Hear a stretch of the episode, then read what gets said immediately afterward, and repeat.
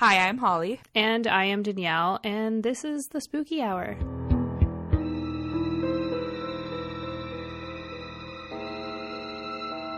Do, do, do, do, do, do, do. Do, do, do, boots and cats and boots and cats. It's a remix. We don't Uh, even need our theme song anymore. We'll just use that. Honestly, you should. I think we should. Less copyright issue. Um, obviously, lots of talent. Um, Hire us. hi, friends. hey. Happy Monday. Uh, it's March when you're listening to this. Holy shit! Holy sugar tits. Is I got an email. March? It's March on Monday, March first. Wow. Yeah. Um, I got an email at work reminding me of a March 5th deadline. I was like, great, I got like three weeks. And I looked at my calendar and um, I don't have three weeks. I have like two So, days. um, I had a fun morning at work. That's all I'm going to say. Love that. Um, I got nothing going on. It's quiet and boring up here. Same. Um, like a year ago, I was planning a St. Patrick's Day party, and it Oh was supposed to be the best thing ever. And then COVID hit, and then I was like, "We'll just do it next year. It's fine, guys." And I'm not doing it this year. I remember that. so, So, so bummed. I think since I've known Danyelle, I've only not spent like two St. Patrick days with her, Mm-hmm. maybe, because her and Stuart go so far out for St. Patrick's Day. Like I'm talking like rainbow shots. Like they took like what was it like rainbow chew tape stuff, like the, Yeah, the the- sweet sour candy, whatever. Yeah. and made like over the rainbow Jello shots, and like they I don't know, they're really cute. There's gold coins everywhere, the so it's my favorite. The Ireland and I flag dip. yeah, the Ireland flag dip. That was adorable. So um, I pretend I'm an Irish Jew for the night, and it's great, and it's my favorite day ever. And I remember planning last year. I forgot about that. I've suppressed it. And now oh, we that's can't sad. And I remember, I remember when you canceled it too, because we were no one knew what was happening. Like we had just got sent home from work. We didn't know what was going on, and you're like, um, I don't think we should have a party this weekend. And you know, in retrospect, I wish we did. Yeah, that so would probably be the last party we had. Yeah, because like it was like because my parent my parents are always there because my dad as everyone knows his parents are my grandparents from Ireland so like it's a huge thing for us yeah. and we just like to like exploit it and have fun um just get drunk Why not? Yeah. That's what holidays are for. so my parents were gonna be there everyone was gonna be there but I was like I don't want to risk my parents just in case so I was like we'll just do it next year and now we're definitely not doing it this year and no. now I'm just gonna be sad and wear green and cry in my basement. Fuck, I forgot it was even coming up, so that that says a lot. Yeah. Halloween was really sad for me. So October, shit was opening up. Shit was looking really good in our province. We went apple picking, pumpkin picking, whatever the hell we Ghost did. the- hunting. Ghost hunting. Like we actually got to see each other. You Um, stayed at my house. Yeah, and we were I stayed at her house. We were uh like we had like 80 cases in the entire province and that's like we're a big province. Yeah. Um, and then a couple weeks after my birthday, my birthday's at the beginning of October. Shit started getting rough again, and I was like, "Don't you dare! Don't you dare!" Danyelle's like, "We're gonna have to cancel Halloween." I was like, "No, Yeah. I'm so sorry. oh, it's fine." I did. So, um, I hope to God we could celebrate this Halloween because, like, I we fucking need hope something. so. We need something. We need something. Our first, uh, uh, what's the word I'm looking for? Reunion is going to be absolutely batshit insane. That's all I'm saying. I'm making jello shots. there might not be a spooky hour podcast After the next time day. Danyelle see each other. Yeah. We might be uh, talking to you guys from the Ouija board. So Oh my god, the first ever fully ghost hosted podcast. Yeah. I love that. I'm kind of here for that. We're making this a goal now. Would can you imagine like we died and then we just like never came back as ghosts? Damn, goes That would be like the worst advertising ever. That'd also be very embarrassing. yeah. we come up with this great plan. God, um, we're in a weird mood today. Apparently, Yeah. Um, that's about it. We're just sad and ready for shit to be over so we can drink and have fun. So hopefully everyone gets vaccinated real quick and we can start doing things because I'm telling you, the world's not ready for us. No. I'm not ready for us. We're going to end up like having like the best reunion ever and then we're going to end up coming up with like a new plague and it's going to be our fault somehow. and the world is just going to literally end. Do you know what? Whatever. We go out in a blaze of glory. I'm okay Yeah. with it. Everyone come to party first and then you all can come to my house. It'll be great. Uh, but yeah, I'm just stir crazy and bored. That's my life right now. That's it. That's all I'm gonna say every week until I get out of my house. Honestly, the weather's starting to look a bit nicer though. I know, and I have noticed I am extremely less crusty this week because of the weather.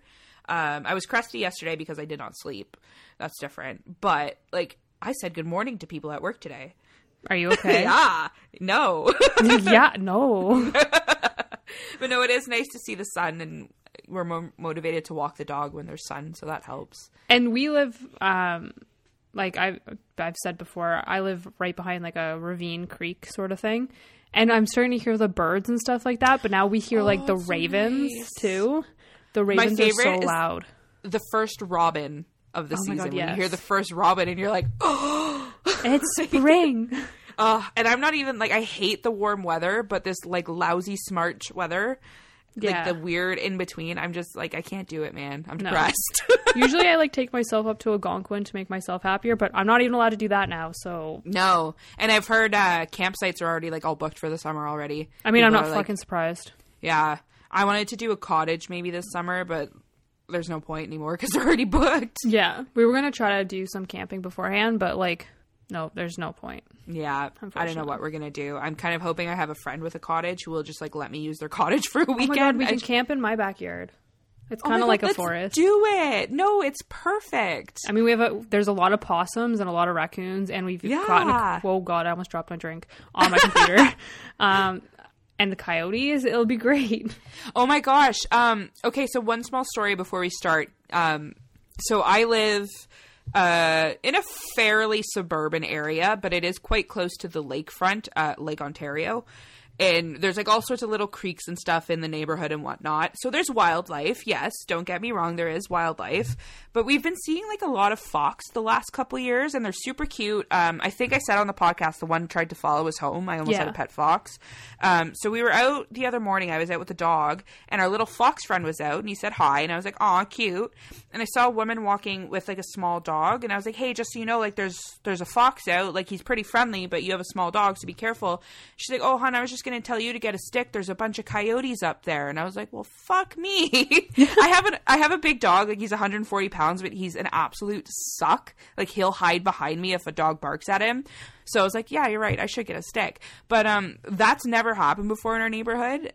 And just a small rant, please stop tearing up every piece of land you can find that doesn't already have a building on it because now all these coyotes are probably going to be euthanized. Exactly. They're like they're like they were in the park, like the children's park where children play on swings and stuff. That's where they were. They have nowhere else to go because everyone's just and it's there's a casino being built in the Yeah, area. that's the big problem. That's the big issue.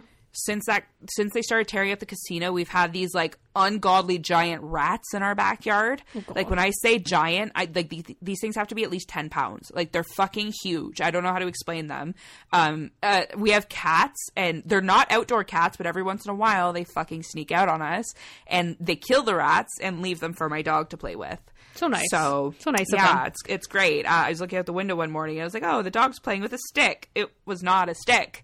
Uh, That's how big Yeah, these rats just- are. It looks like a freaking I just stick. really, really wish people would stop tearing up every ounce of land around here because it's like I know it's the wildlife is dangerous and whatnot, but it's not their fault. They didn't ask to lose their home. Exactly. and I'm just sad. So that's yeah, that's my exciting story of the week. I almost got eaten by coyotes. That's our sad rant for this week. I don't have rants. That's it. That's it. I guess we'll just get spooky. Let's get spooky. Um, Let's do it. so this week I was really thinking about some carbs. So What? yeah, all I could think about was carbs, and I was like, guys, you know, story of my life. you know what we're gonna talk about? We're gonna talk Carbs? about yeah, the old spaghetti factory Oh my god! because it's haunted as fuck. Know that. This is amazing. Like the one in Toronto. No, the one in oh. Vancouver. Oh. One of them is haunted. This is the best. Yeah, I was like, guys, I just want pasta, and then I was like, oh my god, you know what's haunted? That was my thought process. I didn't know it was haunted. Yeah. That's one of my favorite restaurants. I've never been. Oh my god, they have this option where you can like supersize your pasta. Let me tell you, you're gonna be eating for the next three days, That's perfect. That's exactly what I want. and like unlimited breadsticks. Oh, fuck me up. Just- I miss Spaghetti Factory. Yeah, I, I'm pretty sure my parents have gone. Like everyone that I know has gone except me. Pretty sure Stuart's even gone. It's I need to really go. good, and the decor is really cool. It's all like vintage, but Yeah. like Like there's a there's a merry-go-round in the middle of the room. Yeah. There's like a an old TTC streetcar in That's the middle the of the room one in can um, Vancouver has the same thing. It's like a trolley. Yeah. Yeah, and you can like sit in it and stuff. It's really, really cool. If you're ever in Toronto and allowed to dine, it's right near the downtown core. It's right near the CN Tower. Check it out. Yeah. Pay me. Pay me at Spaghetti Factory. So that's what I'm so excited. Excellent. yeah, so one of them is haunted. So that's what we're going to talk about. Um, so, like I said, there's plenty of old spaghetti factories located across Canada and the US of A. I'm saying US of A for the rest of my life. That's just it now. That's just it. It's another one going on a shirt when we Yeah. get off our asses and do some merch. It's just really fun. And if it's like someone's mad at me for it or like offended by it, just let me know and I'll stop I saying mean, it. But It's the United States of America. yeah, So US of A. duh. So I believe there are even some like across the pond, like in the UK. Um, so even though they're all like the same name, the ones in Canada are owned by like a completely like separate company. Um, so like one company owns the ones in the states, another owns in Canada, Oh. but essentially they're all the old spaghetti factory. Um, so like Holly said, we have one here right in our city in Toronto. Um, I wrote in brackets, I've never been because I like to torture myself and not let myself do fun things. Not anymore. Not after this pandemic. We're gonna eat so much spag- spaghetti after this pandemic. Yeah, I'm gonna- if Frankie so Tomatto's was still open, I'm telling you. Oh my god. I would R.I.P. I like I thought I gained weight during COVID. Uh uh Wait until the spaghetti. Post COVID, oh boy. Just wait. All of the restaurants we haven't been to, oh boy. I'm ready for it. I'm here for it. Keeps me warmer in the winter. Um, I'm like a bear. I need to hibernate. um, so we're going to talk about the old spaghetti factory that's located in Gastown, Vancouver. So gas the Gastown location opened up in 1970 and has been in operation since. They so they celebrated their 50 years in March 2020, like so before COVID shut the world down. Um, and on that day, they actually put their prices back to like the 1970 prices for a Oh, day. remember that. Yeah, so you could like get a full main meal for two dollars. That's really cool. I really like that, but it's also really fucked up to think about inflation rates. Yeah, true. Yeah, but like, it's absolutely insane. Like, you know how much pasta I would buy for two dollars? I'd I'd order like every one of everything off the menu. Yeah. I'm not even kidding. I have a deep freezer in my basement, you guys. That That's what it's there for. Absolutely.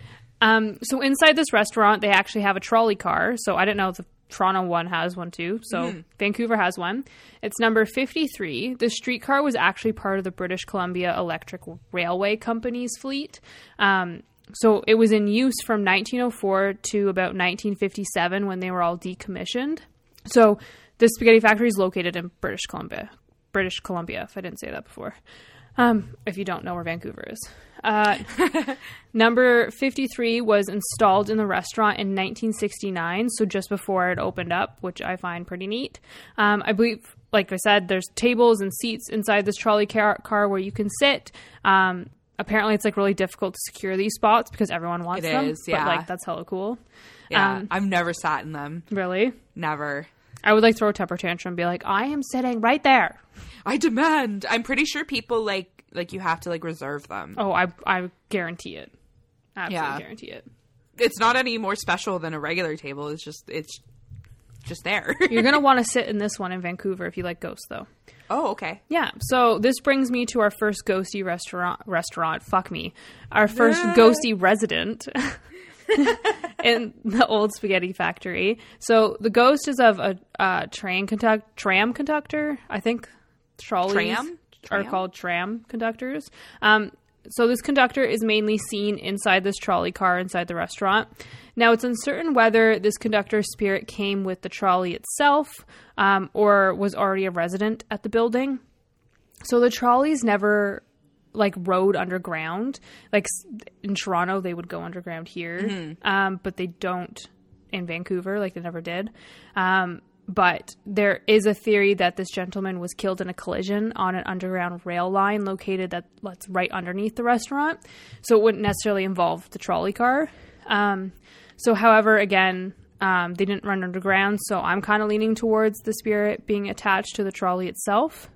Um, so it's been common to see this conductor at night after closing. Many staff members say they've seen him sitting in one of the tables inside the trolley car.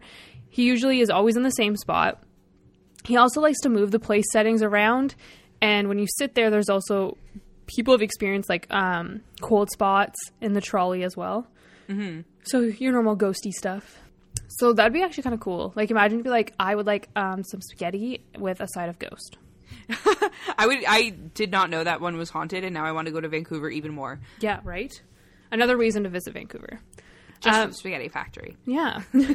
um, so the second resident ghostie is known as the Little Red Man or Lukey Lou. I don't know Oh. where he got this name from.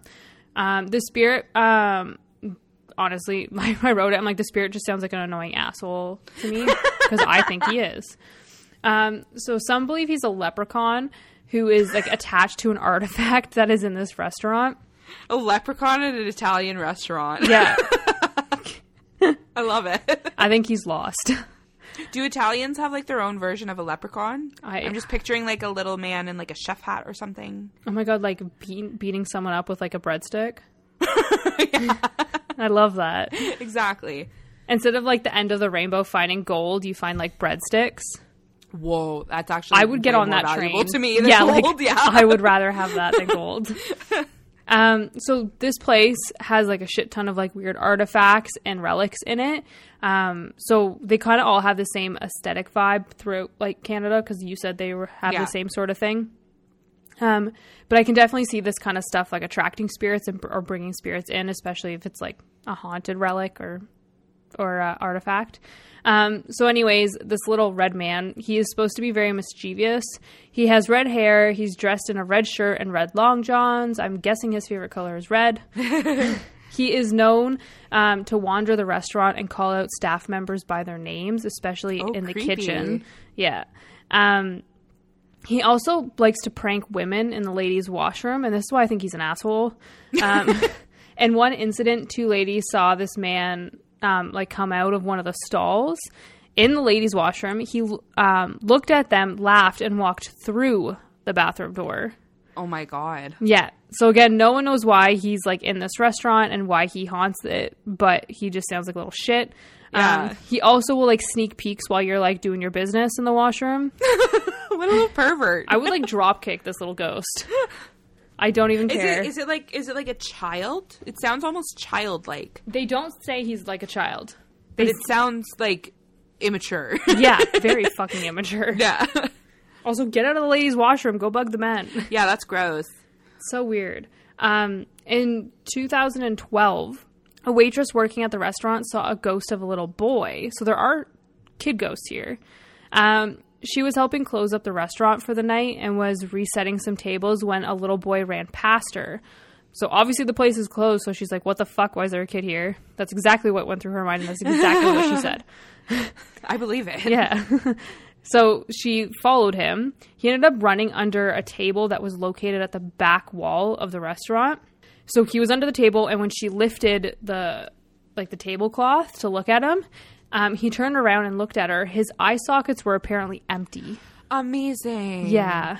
Um, so she freaked the fuck out, rightfully so, and took off to like her manager or boss, whoever was on the floor. Um, apparently, she quit on the spot. Yeah. She was like, no, absolutely. bye. I know Um, for a fact they wouldn't pay enough. No, hell no. Um, in 2015, a waitress, another waitress, had a very similar encounter with this little boy. Uh, she was closing. He ran by. She followed, and he hid under the exact same table in the back of the restaurant. She said he was in a wool jacket and corduroy pants, wearing a flat cap. Um, she went to get her manager. When she got back with this manager, the boy was gone. However, the place settings on the table were all piled into the middle of the table, even though they had already been put out. Oh. Yeah. So Little shit. yeah. So this little kid ghost is known for doing this. He is said to be responsible for even bending cutlery on the tables and rearranging them at the back of the restaurant. There have even been times where chairs were placed onto the tables, which weren't like that at the time of closing. So when they open up the next morning, there's just chairs on top of the table. Um, so they think it could be this little boy, but like that's just something else that's really fucking weird. I'd be pissed. Like imagine like I this, this I'm guarantee this place is massive because you have to Oh yeah, they're pretty big. yeah. Yeah. massive and like having to set everything and coming into like chairs on the table bent color I'd be like what the hell like what the I'd be hell like, put it back. Put it back. Right I'm now. not touching it. You fix it yourself. Yeah. you live here rent free, asshole. Put it back. So a customer had also seen this little boy, or so she claims. Um, so she was in a booth at the back of the store, or sorry, at the back of the restaurant, and saw this little boy spitting around on one of the columns. She noticed this in a mirror. So there was a mirror at her table, and she noticed the little boy spinning. When she turned over to look at that spot, the boy wasn't there. And when she turned Ugh. back, he was there. Oh God, that's so creepy. That's so fucking creepy. I'd be like, I'm gonna take my spaghetti to go. So far, all of this sounds like uh, horror movie jump scares. Yeah. Kid with no eyes. Um, kid in a mirror. That's just a leprechaun that spies at you in the bathroom. that one's a shitty horror movie. Yeah. um, so now this one isn't too long, you guys, but like I just couldn't stop thinking about carbs. I'm sorry. um, so now a psychic had visited the the restaurant and said this little boy's name is actually Edward. So maybe this was like Edward Cullen? Cullen when he was a kid. ah, and- yes. I was waiting for the Twilight joke. Yeah. um, so this is this is probably what he did pre vampire. So now he has to live with this for He just he just fucked around at the spaghetti factory. I mean, um, uh, Forks is like below Vancouver, so I mean, but wasn't like he born in like the 1800s? It made sense, guys. um, so the psychic also stated that some of the artifacts in this restaurant do have spirits attached to them, which I said earlier. Um, but they all, uh, sorry, but she also said that um, she thinks there's a vortex located at the back of the restaurant. This vortex is basically a spirit portal that opens um, in another dimension, allowing these spirits to come through. So they don't necessarily need to be attached to this location or something in the building. They can just like waltz on through this vortex, stir up some shit, and leave. which is exactly what I hope to do as a ghost. Right? That'd be really cool. Like, once you die and you're like, you can haunt shit and stuff. Imagine like being able to see like random vortexes everywhere and be like, I'm gonna go haunt this place tonight and just go Yeah, do you just like you just decide like okay, I want to go haunt in Thailand, and you hop through that vortex? And Yeah. like, in- yeah. I hope that's what it's like. That'd be so cool. I'm gonna travel more post death than I did in my life. At least it'll be free. yeah, no, it's true. So, um, and we've said this before, and we'll say it again. Kid ghosts are the creepiest. they are. Yeah. So obviously, there's also a little girl spirit in the restaurant as well. Um, she's known to sit at one of the tables in the front window. She is seen holding a balloon, and she's also known to talk to people. Um, apparently, one of the managers had a conversation with her, like a long conversation. Yeah, because he thought she was like lost. She's like, "Are you okay? Like, where are your parents?" That's always the creepiest when you hear stories. Like there's um it's probably like an old tale because I remember hearing it as a kid, but it's like a man at a bus stop kind of thing, and he gives this person all this like life advice and stuff, and then they get on the bus and they look, and there was no one there the whole time. Oh my god, yes. Yeah, I, there's it's something like that. I remember hearing it as a kid, but that has always fucked me up.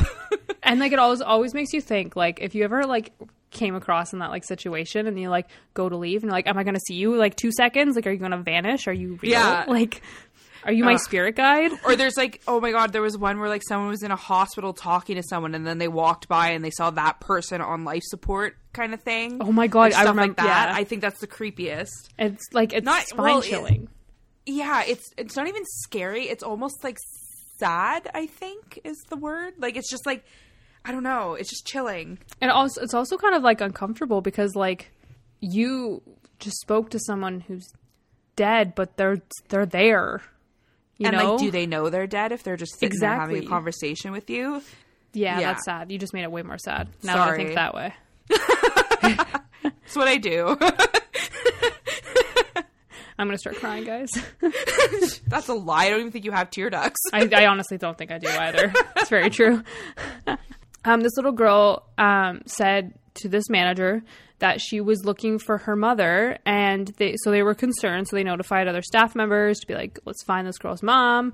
Um, and when he went back to the table, she was gone. No one knows who she is, but people see her all the time, and it's the same situation all the time. People will talk She's to her. her? She's looking for her mom. She's holding a balloon, and that's it. Aw, So sad.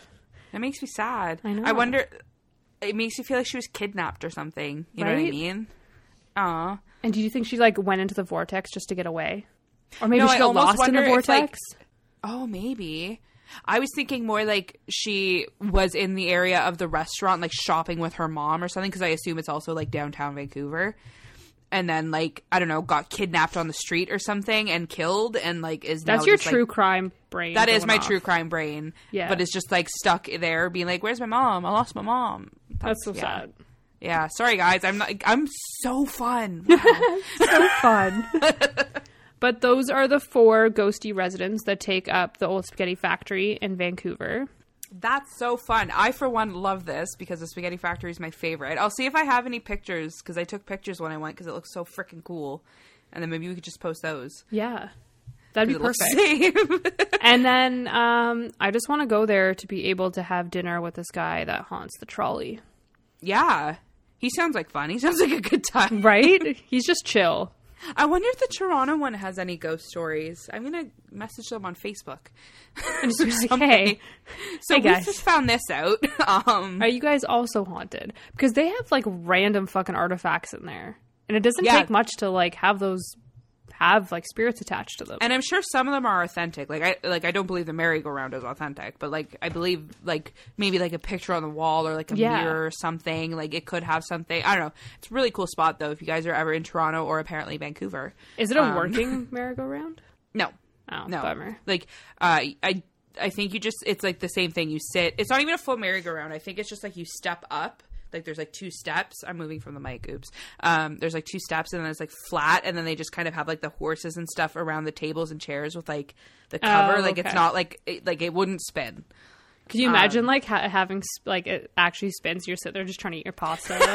It's like those rotating restaurants in Niagara Falls. Like I'd get nauseous. oh my god, I'd get so sick. Carl always wants to go there, and I'm like, no, I don't like heights. That doesn't sound fun to me. no. Well, that was fun. I fucking loved that, and I also fucking love carbs. So excellent job. Thank you. Thank you. So I guess that means it's my turn. Um, I am doing a case today that was suggested to me by Kate.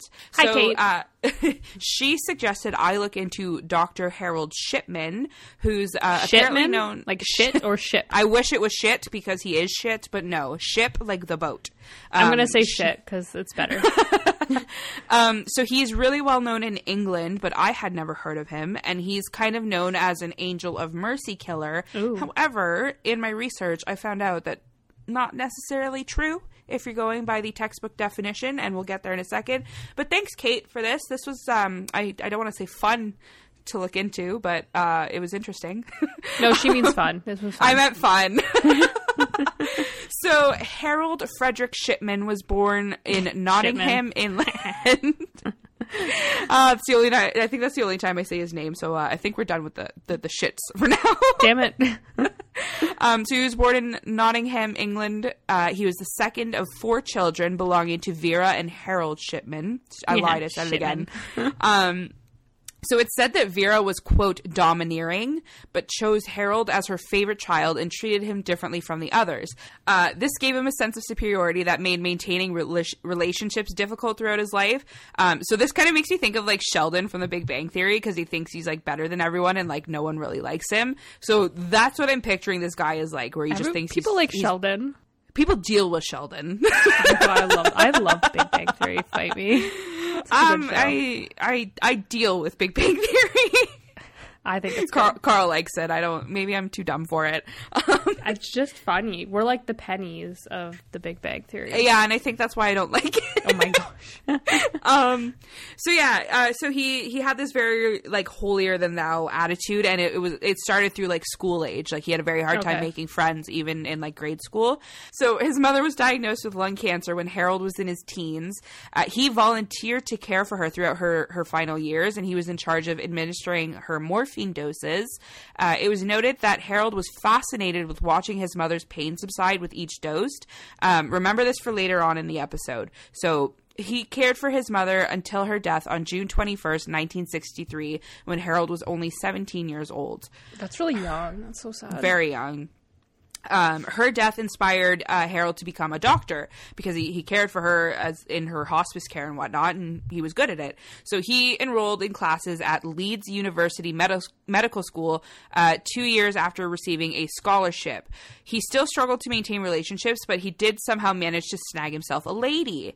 He married 17 year old Primrose when he was 19, and she was five months pregnant with their first child. Very love that. scandalous. Uh, fun fact my Nana and Papa did that. really? my Nana was 16. My Papa was, I think, 20. My parents are nine years apart, so I can't even say anything. they were married for like 65 years, okay? It works sometimes. Yeah, sometimes Um, it but just does no, work.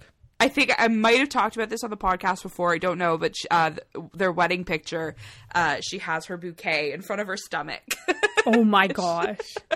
Oh, because I guess like back then everyone's like, you have to be married to have a kid. yeah, yeah, it was very bad back then. But I mean, they went on to have like four kids, and now I'm here, so yay. Um, so by 1974, uh, Primrose and Harold had two children, and Harold was working at a medical practice in Todmorden, Yorkshire. Yorkshire? Yorkshire? Yorkshire?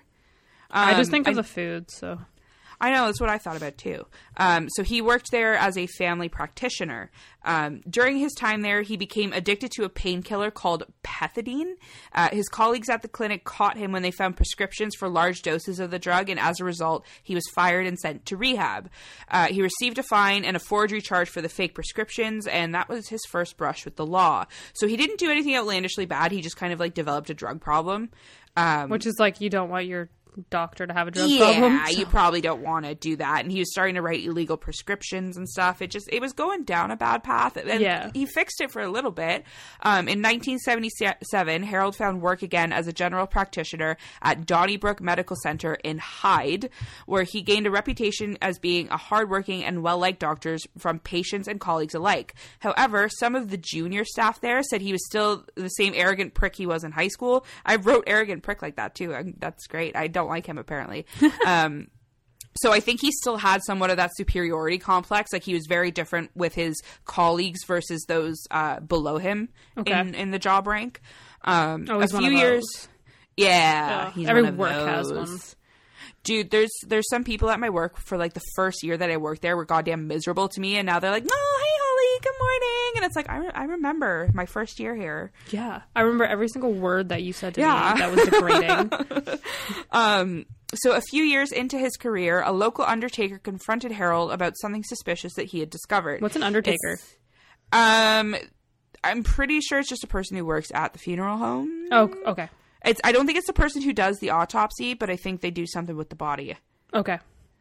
I don't know. They do correct me. something, something. they do something with dead people. That's about all, all I know. Um, so I honestly I think it might be just a British term because I did use a British article for my research, so it might just be a British term for a Coroner? autopsy technician, Okay. coroner. Thank you, thank Okay. you, coroner. Um, I don't know. Someone tell me. so I just be uh, like, I, I'm only asking because like that's a cool job name. I'm an undertaker. Well, and I think of the wrestler, Undertaker. You don't Google him; he's big and scary. My Um, dad would be so disappointed, but no, I don't know who that is. Oh my god! Um, I only know because Carl. Now I'm googling what an Undertaker actually is because you've got me curious. I'm sorry. We're doing another research while we podcast. this is why you like us. This is why Google exists. Um, oh yes, right. Okay, so they do the um, the prep work. So they put on the clothing and stuff like Oh, that. Okay, Um, gross. still a Uh, job name though. Yeah. Um, so he confronted Harold with something suspicious. Uh, it seemed as though Harold's patients were dying at an alarming rate and were all found in the same position, fully clothed and sitting up.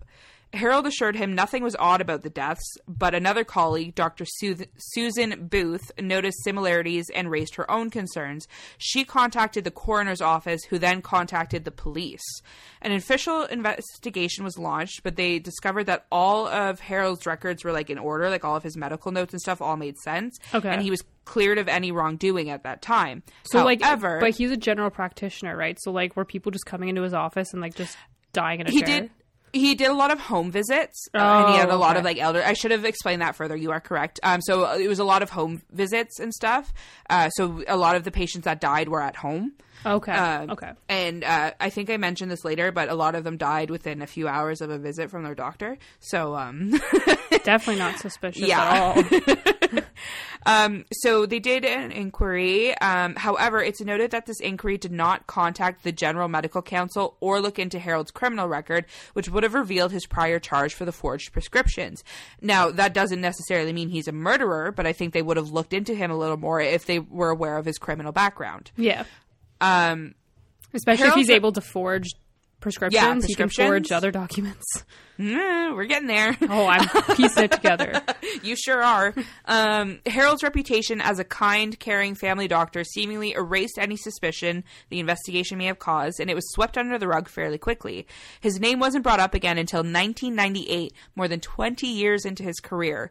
Kathleen Grundy, who was a 81 year old rich ass widow, was found dead in her home on June 24th, 1998. She was old, yes, but she was very active for her age, apparently, and in overall great health, according to her family doctor, Harold Shipman, who paid her a visit earlier that day. Harold told Kathleen's daughter, her, uh, her name's Angela Woodruff, uh, that an autopsy wasn't necessary as her mother was simply old and died of natural causes. She complied, and her mother was buried without one. See, I n- would never, ever, no matter what, like, I if you got hit by a car, I'd still make you get a fucking autopsy because I'm so paranoid. Absolutely. Uh, and I, I don't know. Some some people choose not to. Um, I know someone who they just did like a, a once over kind of thing. They didn't open up or anything like that because they were like fairly certain they knew what happened. Um, but yeah, if it's even like a little bit suspicious, please do an autopsy. Yeah, like with my like instance of my papa, I'm not going to get into too much detail about it, but he died way before his age, and I believe he was murdered. Anyways, um, they didn't do an autopsy on him, and I have been so fucking bitter about it because I was only like, I was young, so I, my voice didn't matter at that time. So it's like, yeah. it's like do an autopsy, even if you Yeah. don't think anything's wrong, still fucking get one. So similar situation. Uh, my papa also died in a suspicious circumstance, and we had an autopsy done, and it, like we we knew what had happened, but I still I I want to launch an investigation, but like my mom is very much like, don't do that. Yeah, Um, but Same I would like mine. to. Um, it, yeah, I don't again, I don't want to get too much into it, but yeah, I would like to, one day we will follow our dreams and, and get to the bottom of things, but it is not this day. Yeah, we'll get So in, a somewhat lucky twist of events, Angela is a lawyer. Whew. And she was in charge of her mother's affairs. She was quite surprised to find a second and brand spanking new will that had been drawn up by her mother without her knowledge. This new will left the majority of Kathleen's assets to her doctor, Harold. like uh, why do you think like if you're a doctor, you're pretty fucking smart. So You'd like, think, right? Why? Why would any normal family member be like, "Oh, she's gonna leave her money to my doctor"? That makes so much sense. Yeah. What? Side note, did you see the lady who died in Peterborough and left all of her money to the animal shelter? I did not. Oh my god, she donated $700,000 to the animal shelter. That's so amazing. She was a volunteer there that played with the cats. oh my god, crying again. Oh, That's- I'm not actually crying, but I cried when I first found out. that's fucking amazing though. Yeah, I can't. I wish I remembered her name, but she had volunteered there for like about, like ten years or something like that, and just decided to leave her life savings to them. Um, so look, sometimes I have good news. Uh, so yeah, new will. Surprise, Harold. Uh, Angela knew right away that something was wrong. Uh, initially, she thought that the will was fake. Uh, she called the police, where Detective Superintendent Bernard Postles also came to the same conclusion. They both believed that Kathleen was murdered for her assets by her own doctor. Uh, Kathleen's body was then exhumed, and a post mortem revealed that she'd actually died of a morphine overdose, and obviously not at all of natural causes. Not even close. Uh, the examiner noted that the dose uh, was administered within three hours of her death. And guess what time Harold went to visit Kathleen? Uh, Shortly after this discovery, Harold's home was raided by police and they seized medical records, an odd collection of jewelry, and an old typewriter, which was later linked to Kathleen Grundy's fake will. Um, police quickly came to the conclusion that Kathleen was just the first of many victims spanning throughout his entire career. I ran out of air there. Um, they placed priority on the cases that would uh, be the easiest to reopen. So, victims who were buried and those who died after home visits from the doctor were the first that they looked at. So, a large number of Harold's patients were cremated at the recommendation of the doctor. Uh, he would draw up fake medical records to present uh, to the families, quote, proving that the deaths were natural and uh, insisting that they didn't need autopsies or investigations. And he would press them into cremation in order to cover up what was really happening. And um, so a lot of people like my first thought was like why the fuck would they just say no i don't want to cremate them but when you're in that state like i remember like when my mom was having to deal with my dad's funeral and stuff like she had no idea where the fuck she was half the time Yeah, you know what exactly. i I mean gonna like like we had to go with her to the funeral home to pick out like the sandwiches and stuff because she was ready to spend like fifty thousand dollars on whatever they showed her. Like she was just like, "Yeah, sure, I don't care, I don't care, I don't Yeah, care." like, so you just lost your loved one. Like Yeah. you're not thinking that someone's out to like steal their Yeah. shit. You know? Yeah. So a lot of these people actually uh, went against their loved one's wishes with a cremation. So like their loved one left wishes saying, "I would like to be buried. I would like to do this," and the doctor would be like, Mm-mm, "Cremate them," and the family would listen. Do you know if, So it- there's- if it's in the will, you can't do that? it's illegal. I didn't know that. Yes, your will is a binding. I know you can contest the will, but I feel like you have to have a good reason.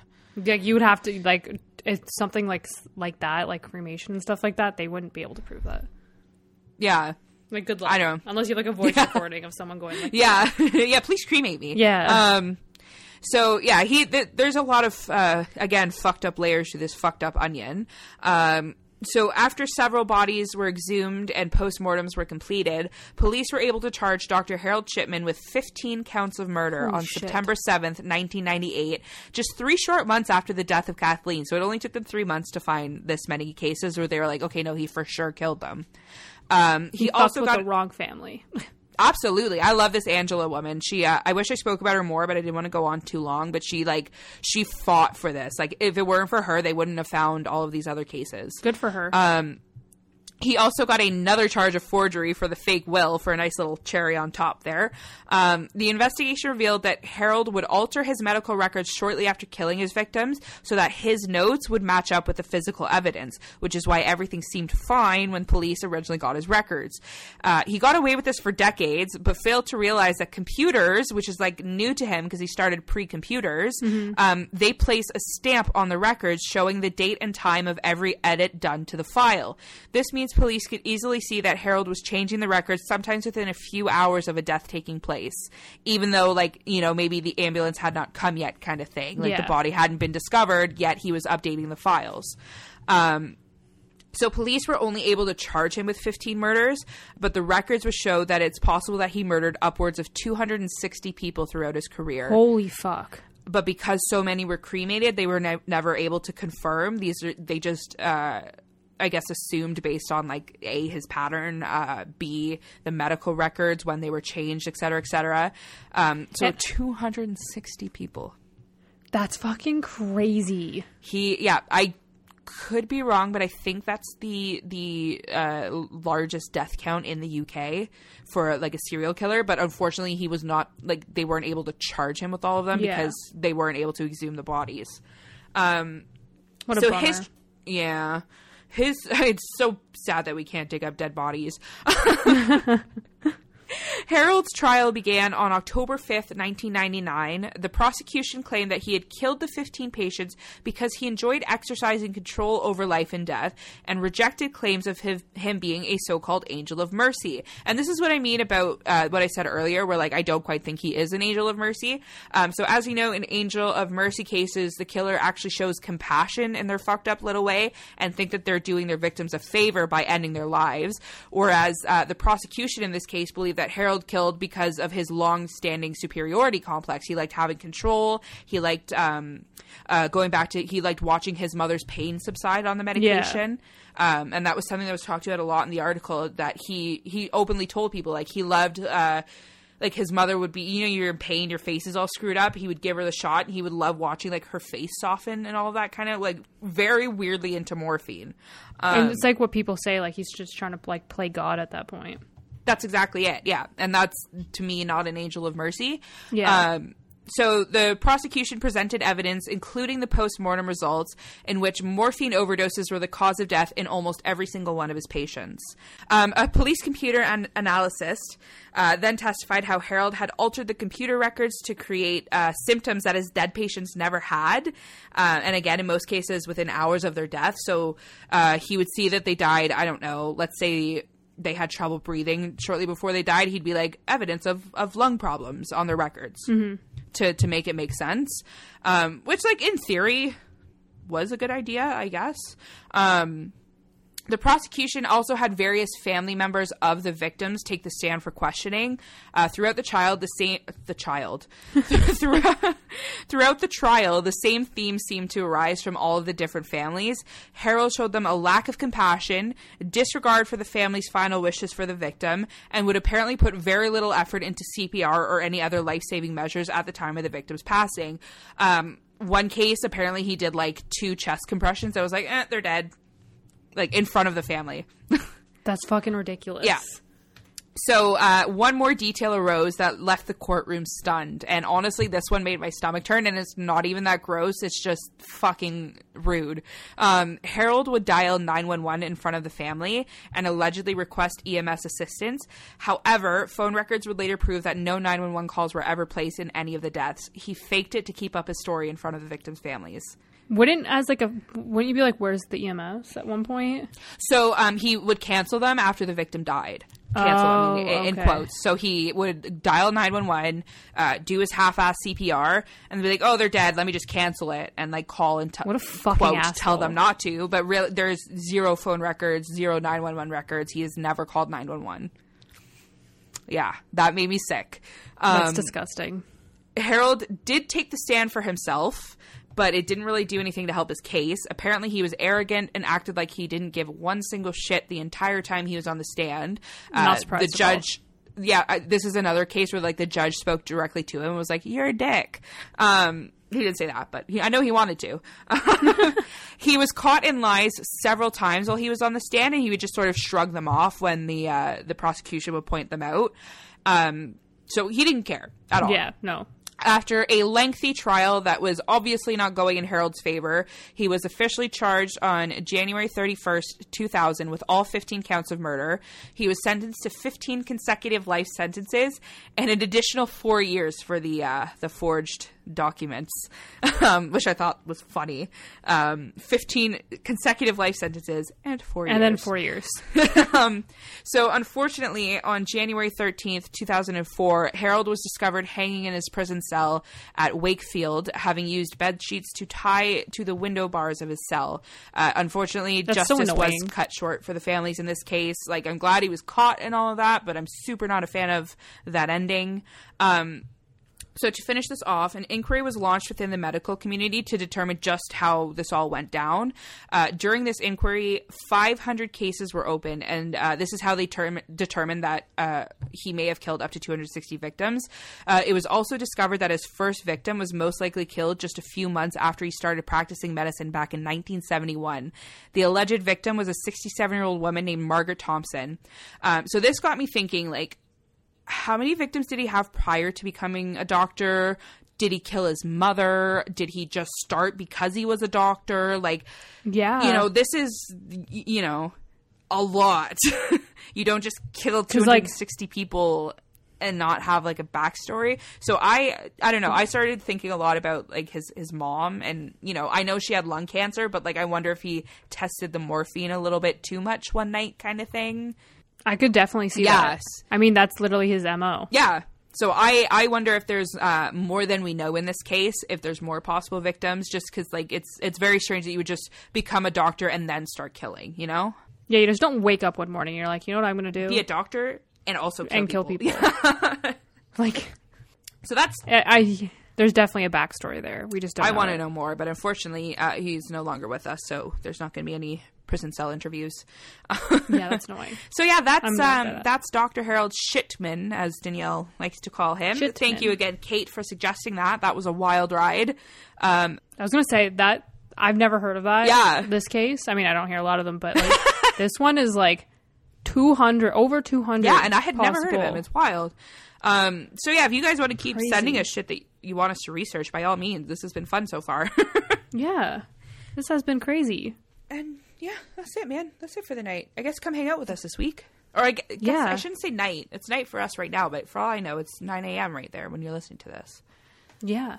Um, if you want to come discuss this crazy fucking case that is clearly not an Angel of Mercy killer, Um, you can find us on Instagram. It's a a it's a a a a. I don't know. I just like I don't know. No, AA is what we minute. need. yeah, we do need that. Um, it's a Spooky Hour podcast. You can find us on Twitter at Spooky Hour, and you can email us at the Spooky Hour Podcast six six six at gmail.com. That's it, man. That's it. Come be our friend. Have a wonderful Happy week. March. Happy March. Spring is around the corner. Seasonal depression is at its its final days. We got this, you guys. Yeah, we're almost there. The birds are chirping. They're, they're trying. We're getting there. They're this is us trying to be positive. We're trying, guys. The birds al- also need AA. Uh, have a good week and stay spooky, friends. Stay spooky. Bye. bye.